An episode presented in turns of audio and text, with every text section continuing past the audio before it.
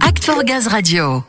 Parmi les projets et associations soutenus par la Fondation GRDF que nous vous présentons chaque semaine, nous avons été particulièrement intéressés par Each One. Cette entreprise à mission propose aux personnes réfugiées des programmes de formation dans les universités et grandes écoles, ce qu'ils nomment très justement le programme Tremplin. Et oui, Ludo, l'idée, c'est de répondre aux défis de l'insertion professionnelle en proposant un accompagnement collectif puis individuel et personnalisé. Nos invités vont nous expliquer tout ça en détail. Ils sont en ligne avec Samuel. Oui, on parle d'Itchwan aujourd'hui avec Ilan Bencherif. Bonjour Ilan. Bonjour. Ilan, vous êtes responsable fundraising et partenariat pour Itchwan. Donc, votre marraine pour la Fondation GRDF est là aussi. Nadia Elal, directrice territoriale Toulouse Métropole et en charge de la RSE. Bonjour Nadia. Bonjour à tous. Ilan, en qualité de responsable, vous allez me présenter à moi ainsi qu'à nos auditeurs cette association devenue entreprise à mission qui s'étend, qui s'étoffe. Each One, alors c'est quoi? Alors, Rich One, c'est une entreprise à mission qui propose des programmes de formation à destination des personnes réfugiées et des personnes euh, primo-arrivantes en France, en partenariat avec des entreprises, mais aussi des établissements du supérieur. Et plus précisément, vous développez un programme appelé Tremplin dans les universités et les grandes écoles pour développer un parcours, identifier aussi les problèmes liés à l'insertion pour ces personnes réfugiées. Exactement. En fait, on est parti d'un programme standardisé qui s'appelle le, le programme Tremplin.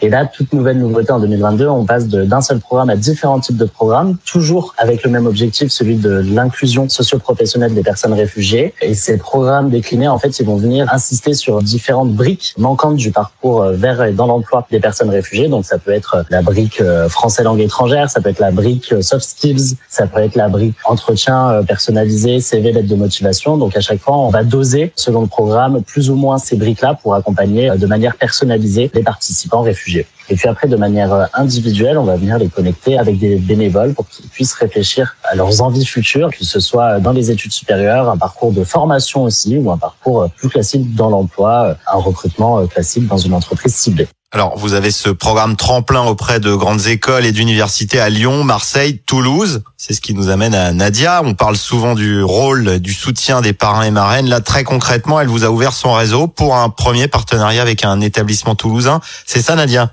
Oui, oui, c'est ça. Donc euh, effectivement, euh, j'ai accompagné euh, et Ilan pour trouver cet établissement scolaire. Et donc on s'est adressé à l'INSA avec qui on travaille euh, déjà nous euh, sur le territoire avec les étudiants. Cette mise en relation a été facilitée. Ils ont eu un accueil très favorable au projet tremplin. Donc après le reste c'est fait un peu tout seul quoi. Voilà. L'INSA, je le précise, c'est l'Institut des sciences appliquées à Toulouse. Alors c'est une grande porte ouverte.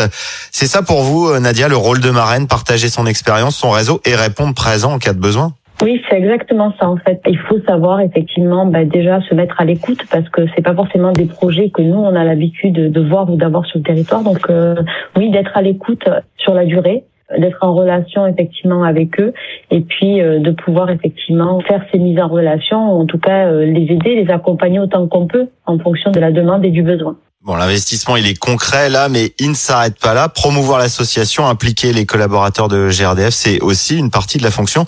Je sais que vous développez tout un réseau RSE sur Toulouse et en Occitanie pour mobiliser tout le monde à vos côtés. Oui, tout à fait. En fait, quand on s'est retrouvé un peu dans cette situation de contexte sanitaire un peu difficile, on a vu émerger beaucoup de besoins sur le territoire.